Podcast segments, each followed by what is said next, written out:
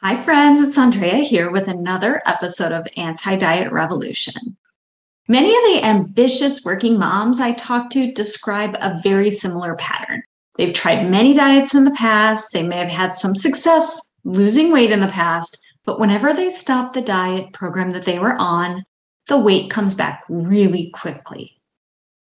Let's talk about why this is and how to address it in today's episode.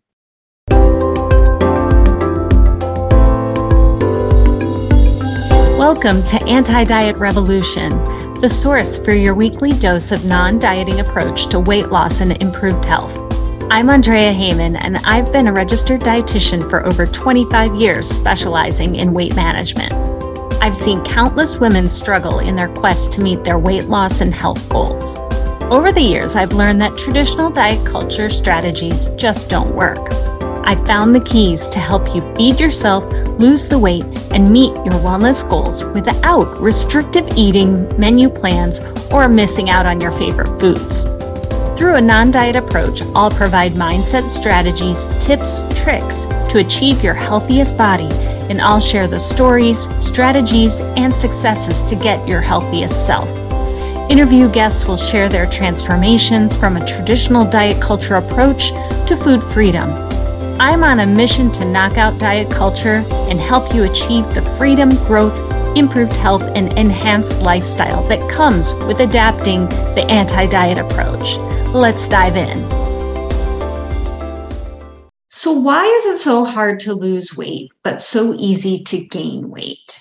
There's a few factors involved here, but they include certain health conditions, your dieting and weight loss history, and age related changes, as well as some hormonal shifts that occur if you um, have experienced some weight fluctuations. So, first of all, it's always a good idea and advisable to have regular physicals with your primary care physician and have preventative screening done in whatever's recommended by your doctor. That will help you monitor for any health conditions that might affect kind of your metabolism or your ability to lose weight over time and maintain that weight loss over time. Second of all, age can't really do anything about that. However, it's good to know that over time, aging presents a lot of challenges, especially for women. That makes it harder to lose weight. So, most women gain about 5 to 15 pounds during the aging process, mostly due to a reduction in muscle mass or physical activity. Um, and that can just result in slower metabolism overall. During menopause, it's really common that weight gain can occur as well because of the hormonal shifts and changes that occur. This makes it really important to include a physical activity routine that includes strength exercises, because that'll help combat the reduction in muscle mass that typically occurs with aging. So, no matter what age you are, it's never too late to include that strength and weights into your exercise routine. All right, so dieting history. If you've lost and regained weight several times in the past, we call it yo-yo dieting. So it's like you're cycling in and out of diets and you're probably finding it more and more challenging to lose weight with each additional weight loss attempt.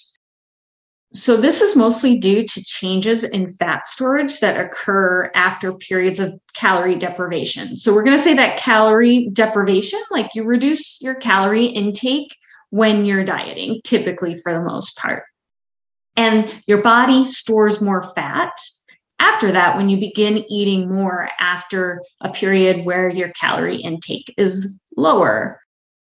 That's because your body wants to hold on to anything extra. It's got some reserves, it's giving you some fallback stores in case that calorie intake reduces again. So it's the way the body's way of kind of adjusting for that because think of the times when, you know, centuries ago, when humans didn't have ample supply of food like we do now, they had to accommodate, their bodies had to store extra calories and have extra fat stores for the times that they might not have enough food. And so our bodies really haven't evolved past that point. And you know, our bodies don't really realize that, hey, now we live in this world where there's tons and tons of food supply and we're never at a shortage, shortage of that. So, a lot of us who are overweight, their body really tries to prevent any permanent weight loss. So, our bodies can actually kind of work against us in this case. And it's partially because we have like a pretty complicated system of hormones, particularly like hormonal interactions in the hypothalamus. So, weight gained is caused by the creation and expansion of certain fat cells. And when we diet, we shrink those fat cells, but we don't get rid of them. And that is why people can gain weight back so quickly because those fat cells are still there and they're ready and willing to store any additional uh, food storage. So, in case you don't have enough energy, which makes the next time you go to diet even more difficult to lose weight. I hope I'm explaining that right.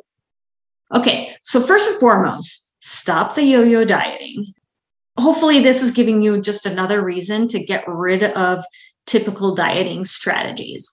This yo-yo dieting cycle only makes things more and more difficult over time, and you don't want to keep affecting your metabolism. Second of all, you want to start or continue an exercise routine that includes a strength component. Ask a fitness specialist for suggestions here that'll work for you. And then finally, you can begin to reset those hormone levels. So, a couple things. Like I said, those hunger hormones play a really important role in weight maintenance.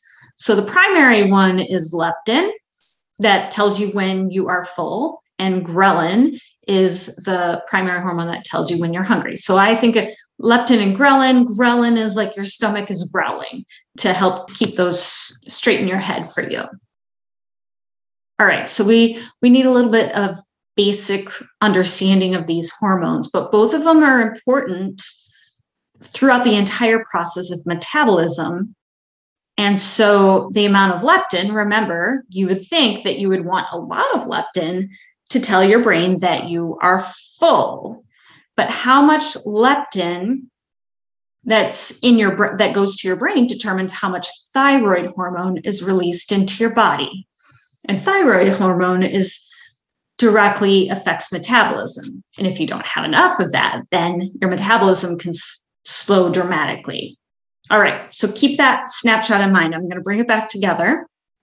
All right, so now let's shift over and talk about insulin real quick.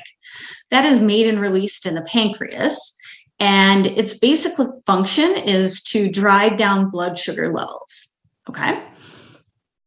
So if you eat something, especially items that are, you know, higher in sugar or refined carbohydrates, then your body is going to release more insulin.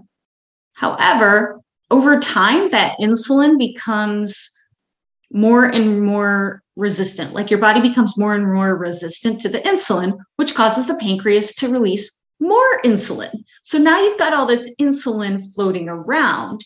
And the crazy thing is, is that if you have a lot of insulin floating around in your body, your belly can be release, releasing that leptin that I just described. And the leptin is, you know, that's the hormone that's going to tell your brain that you're full.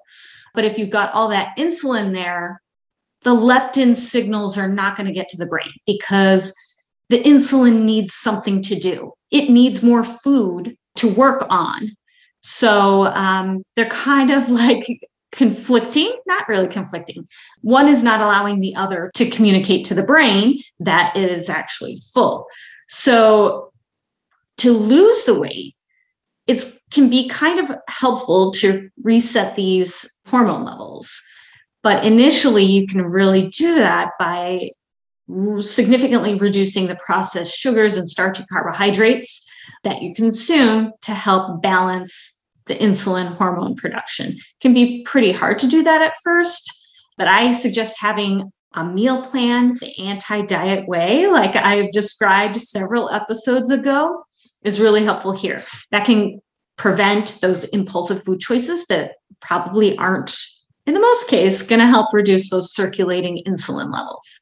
So I'm really not providing enough information here to tell you exactly how to do this because I'd rather you reach out to a nutrition professional who can help you instead of you trying it on your own and potentially causing more harm to your body's beautiful, wonderful system that it has.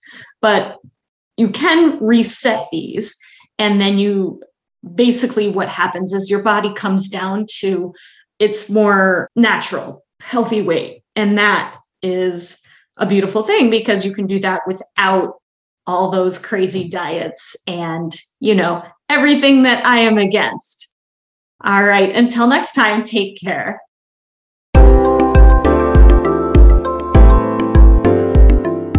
If you like this episode, please rate and leave a review. This is how we get the word out to others so they can be part of the anti diet revolution. I read every review I receive and use that to push out more episodes that are helping you. Thanks for joining me today. Talk to you next week.